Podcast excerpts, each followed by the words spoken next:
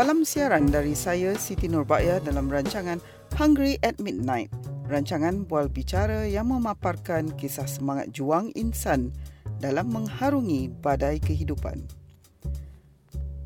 Dalam episod kali ini, kita bersama dengan Khairun Nisa Husin yang memulakan kerjayanya sebagai wartawan selama 16 tahun sebelum beralih arah menjadi seorang usahawan.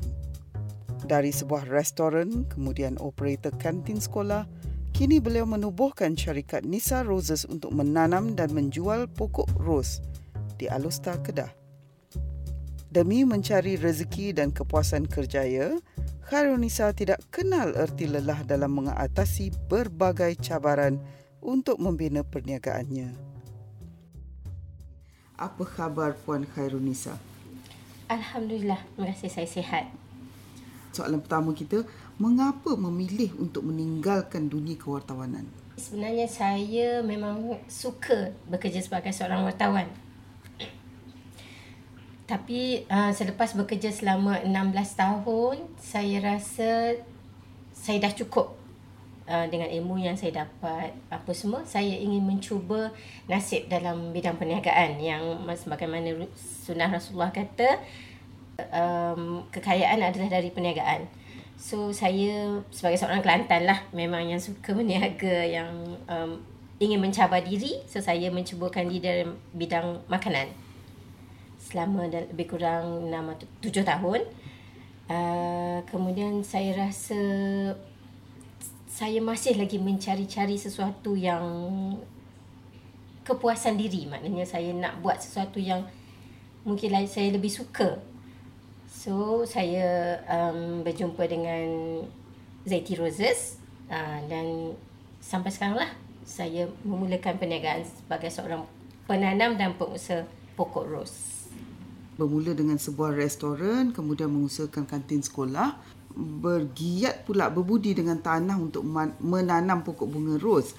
Keadaan yang bagaimanakah yang membuatkan Nisa mengambil keputusan untuk mengubah arah perniagaan ini? Um, bagi saya bidang wartawan ni dia tak susah sangat sebab something yang kita belajar. Kita belajar di universiti apa semua. So it's uh, something yang you develop over time lah. Uh, tapi dari segi makanan ni sangat-sangat susah sebab dia memerlukan komitmen yang sangat tinggi. You kena ada kat kedai all the time. You kena bersih especially kantin sekolah. You kena bersih. Tiap-tiap hari mop lantai tu tak kira berapa kali. And you have kena ada ramai pekerja yang memang kena jaga kebersihan sebab budak sekolah kan so you kalau you kotor sikit pun uh, kesihatan datang check. So betul-betul you kena committed to it. Kena bangun pukul 4 pagi and then sampai pukul 6 petang baru balik rumah. So the masa commitment tu saya suka saya seronok. Because kita puas hati bila budak-budak datang keep coming to you and say makcik makcik jual sedap makan sedap semua. Tapi dia terlalu ambil masa yang banyak dari you. So saya nak buat as you grow older, so you nak buat something yang boleh you ambil masa tak terlalu lama and then you have you have time to spend untuk masa diri you sendiri. So and then you, saya memang daripada dulu suka bunga, especially roses. So memang jumpa benda yang betul saya minat lah dari kantin yang begitu hektik kan uh, dan padat jadual kerja tak maknanya tak boleh tinggal lah. Tiap-tiap sekali tiap-tiap uh, cuti sekolah je baru boleh tinggal hmm. kantin kan. Yep. kemudian uh, apakah cabaran yang yang dialami setiap kali nak mulakan perniagaan baru? Cabaran dia ni um, banyak segilah ada macam kalau dari uh, restoran ni semua it's a competition lah. Orang uh, bila you buat something new orang akan discover orang akan buat juga benda yang sama. Mak, maksud dia macam saya pernah buat perniagaan tu hari Jumaat I will give makan and free bubur for everybody. Siapa walaupun dia tak makan nasi dia datang untuk free bubur pun I will give. So and then suddenly you nampak kedai dekat-dekat dengan you dia pun buat. So itu competition and you have to always create something new kan? Untuk tarik pelanggan untuk untuk maintain the pelanggan to come to your restaurant Mas sama juga macam sekolah. Budak-budak akan you uh, tender you 2 tahun. 2 plus 2. So you kena buat something yang tak boleh for the the 2 years tu you masak benda yang sama. Kesian orang pun muak kan. Kita pun so you kena come up with a new recipe, a new menu apa semua. So benda-benda macam tu lah And then uh, to keep your workers Nak jaga betul-betul bersih hmm. Nak give them a mindset yang yang kita bagi makanan untuk orang yang bersih macam mana kita makan juga. So apa yang you jual you pun boleh makan. Number one is kebersihan. Itu yang susah. Paling mencabar. Maksudnya dalam mengendalikan pekerja ke macam yeah, mana? mengendalikan pekerja juga. So kita pun dengan budak-budak pun kita kena train dia orang. Okey, sampah ni buang dalam tong sampah. Uh, you punya your own plate, you punya gelas, you belajar untuk letak sendiri kat tempat yang disediakan. Jangan just nak letak kat atas meja macam tu. Kita ajar dia orang berdisiplin. And then proper makan dengan proper duduk kan. Bukan makan sambil berdiri sambil berlari tak. So benda-benda macam tu pun I rasa is also my tanggungjawab. Not only cikgu punya tanggungjawab, kita pun sambil-sambil tu mengajar anak-anak yang kita rasa macam anak-anak kita sendiri. So benda tu satu cabaran lah pokok bunga ros pula. Apa pula cabaran dia? Sebab dia pokok bunga ros ni tak ada bukanlah budak-budak yang boleh berlari kan?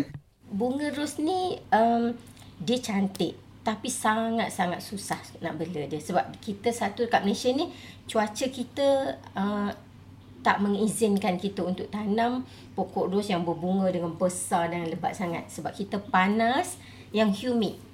So bunga ros ni sebenarnya dia nak matahari. Dia nak enough matahari selama paling kurang 6 jam matahari sehari. Tapi dia nak kalau boleh cuaca yang sejuk dan nyaman. Yang kita tak ada lah maksudnya. So nak untuk meng, orang kata mengimbangkan balik yang cuaca sejuk yang kita tak ada tu kita kena berbubuh dia banyak baja. Banyak baja yang organik yang akan mungkin uh, menyebabkan pokok tu subur balik. Kita kena jaga dari seri dari segi serangan ulat, serangan butterfly, lebah semualah yang memang bukan kita je yang suka pokok ros ni. Banyak lagi benda lain yang suka kan. Siput lah apa. So benda tu lah. Bila you tanam pokok tu mula-mula you tanam, you rasa 3 bulan, oh dah hidup dah cantik dah. And then dia mati tiba-tiba. So you kena tengok eh, apa sebenarnya penyebab dia mati. You kena study pokok tu apa semua. So and then uh, bila ada customer yang datang kat you, dia kata, oh diguna baja yang you guna? Tak menjadi macam you guna. Satu cabaran untuk you nak bagikan pokok dia juga cantik. So benda-benda macam tu lah kita kena work hard sikit lah.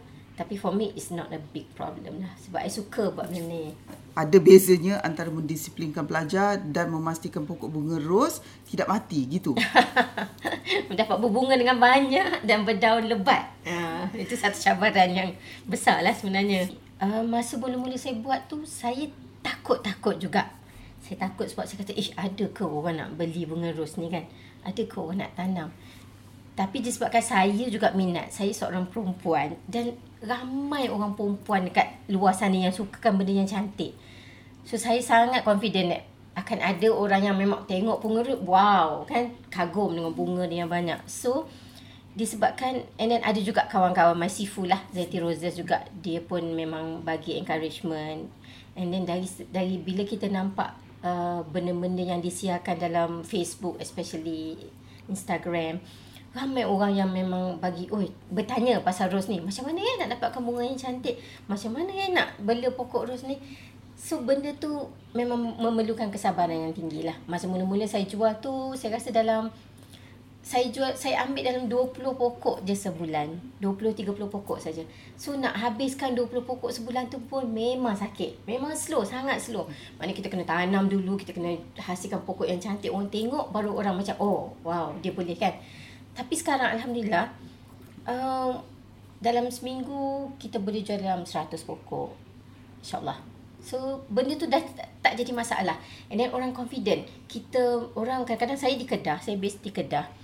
Orang dari Selangor minta pokok yang dihantarkan melalui e-post pun kita boleh post. So that means orang orang dah tak kisah dah pokok tu jauh ke dekat ke di uh, confident that kita boleh hasilkan bunga yang cantik lah.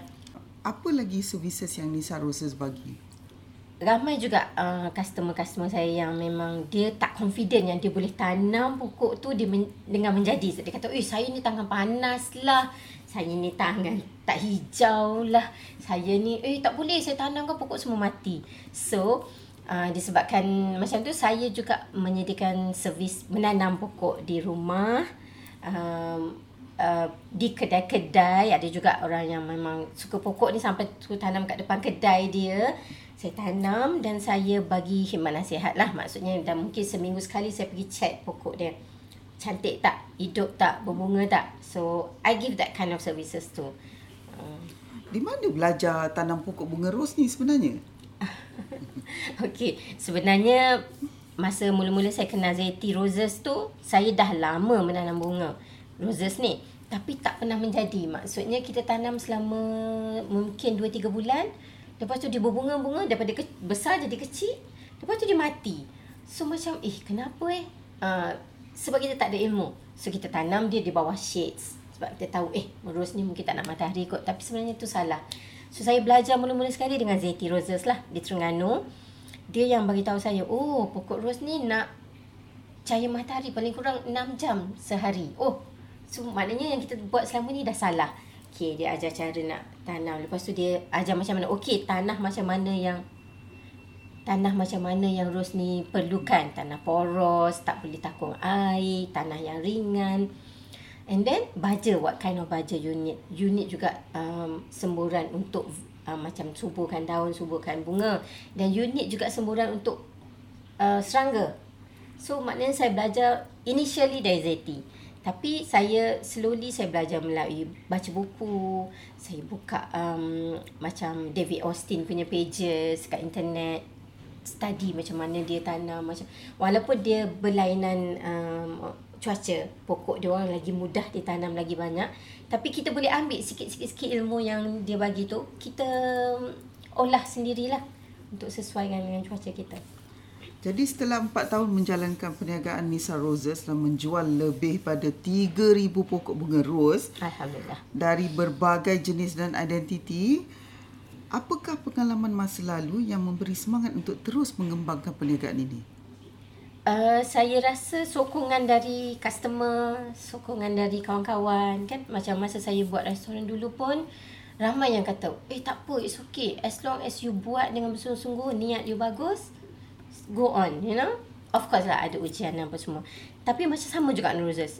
Bila customer you datang balik pada you and cakap, Kak Nisa, pokok saya berbunga cantik. Kak Nisa, ya Allah, saya suka sangat. Saya nak beli lagi, saya nak tanam lagi.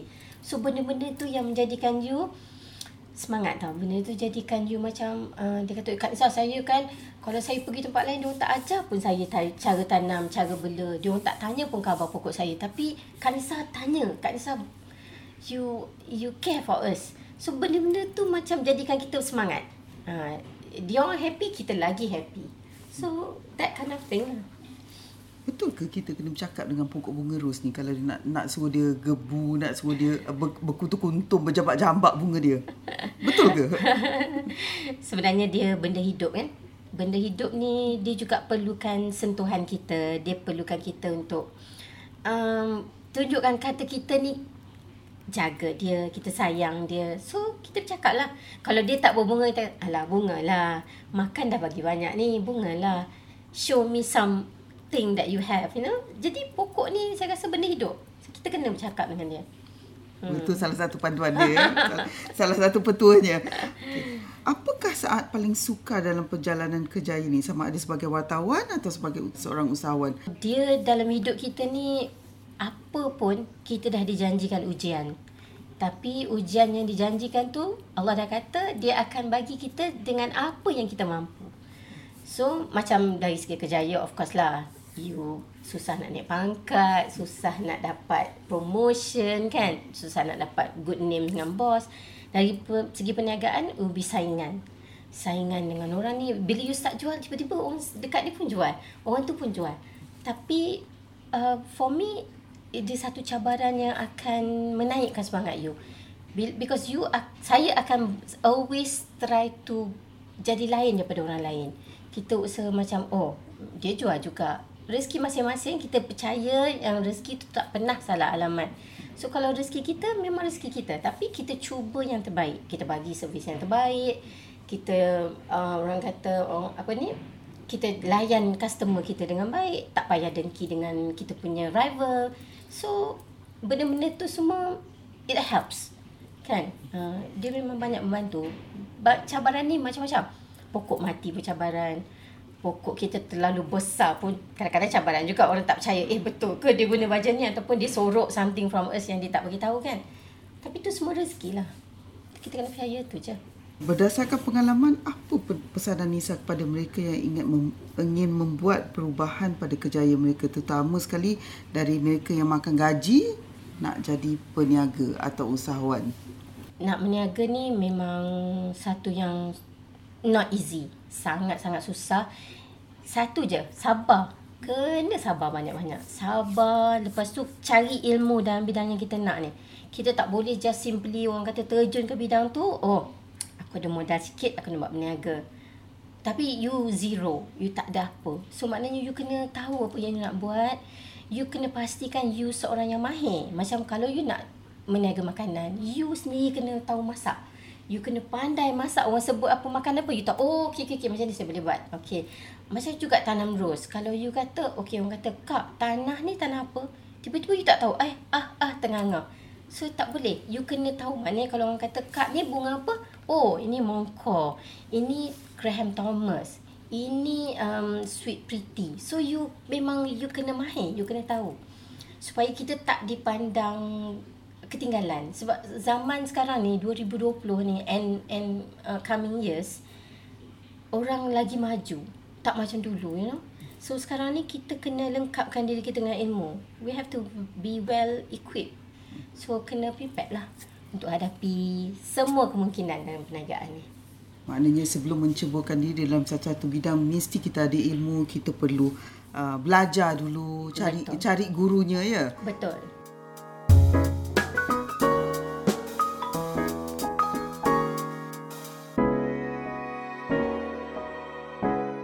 Tadi Nisa kata bukan senang nak berniaga kalau cabarannya begitu banyak, macam mana nak bertahan bila cabaran demi cabaran datang, susahnya datang, memanglah boleh sabar tapi berapa lama kita nak stretch kesabaran tu? Sabar ni Allah bagi kat kita ujian dengan sabar yang kita akan boleh tanggung.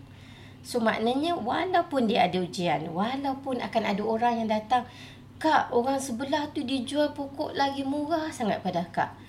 So kita akan cakap tak apalah. Mungkin pokok saya lagi cantik. Tak apalah. Itu bahagian dia. It's okay. Pelanggan ni banyak pilihan. So kita akan terpaksa memotivasikan diri kita sendiri. Kita cari benda yang kita boleh mungkin tarik pelanggan kita. Kita belajar buat baja. Pada contoh. Kita belajar buat belajar sendiri. Kita belajar kompos kita punya tanah kita belajar buat semburan kita sendiri. So maknanya kita ada advantage compared to that seller. Kan? Maknanya kita boleh ini kita ajar. Ah, okay, you you you nak sembuh serangga tapi you tak nak guna racun. So you guna uh, organiknya semburan. So kita belajar maknanya kita pergi kat Jabatan Pertanian, minta ilmu dengan dia orang. So kita always bertingkatkan diri kita sendiri. So that is um, macam mana you, dalam sabar kita tu kita akan cari, kita akan berfikir, kita cari idea untuk orang kata meningkatkan perniagaan kita kan. Uh, that's how I do it. So, so far I rasa Alhamdulillah. Makna sabar dekat sini jangan sabar bertahan lah. Sabar dengan memperbaiki. Of course. Menambah baik keadaan kita dengan perniagaan kita lah. Bila kita tahu kita perlu quit the business. Sebab kalau macam dalam kes Nisa, dia ada satu restoran, satu kantin, kemudian bertukar. Jadi mesti ada point untuk kita tahu dah sampai masanya untuk beralih. Bukan satu uh, decision yang mudah juga. Sebab kita akan rasa macam kita akan satu eh kalau aku quit macam mana eh? What, what what would I do next kan? Tapi kita kena percaya rezeki Allah sentiasa ada kat mana-mana. Cuma kita je nak cari nak jumpa dia. So kal okay bila kita buat sesuatu yang kita rasa kita dah tak suka we don't like it anymore. And then kita kena drag ourselves to work every day. Kita nak buka perniagaan kita nak buka kedai kita pun kita dah rasa alamak malasnya. Alah tak nak lah jumpa customer ni dah lagi uh, tak boleh dah bertahan dengan pekerja macam ni lagi. Kita dah tak boleh commit ourselves to the job to the business and then kita tahu that's the time to stop. Daripada kita buat tak sepenuh hati daripada kita buat kita cincai je kita buat kita tak ada commitment to it so that's the time untuk berhenti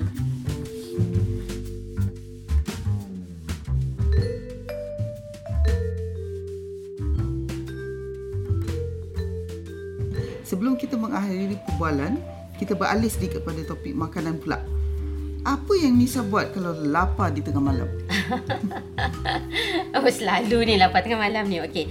Selalunya saya akan minum uh, segelas Milo cicah dengan biskut lah, biskut. Just the normal cream crackers tu, dua tiga keping. Kan? That's it. Cukup. Dengan minum ais air kosong lah segelas. Dah cukup kenyang tu. Okey, terima kasih banyak-banyak ni saya. Kita ucapkan selamat maju jaya dalam semua lapangan yang di, diceburi. Terima kasih. Demikianlah kisah yang dikongsikan oleh Khairunisa Husin, pengusaha pokok bunga ros di Alusta Kedah. Kunci kegigihannya ialah sentiasa mencari jalan untuk menambah baik perniagaannya. Terima kasih kerana mendengar Hungry at Midnight dan kita jumpa lagi dalam episod seterusnya. Selamat malam dari saya, Siti Nurbaya.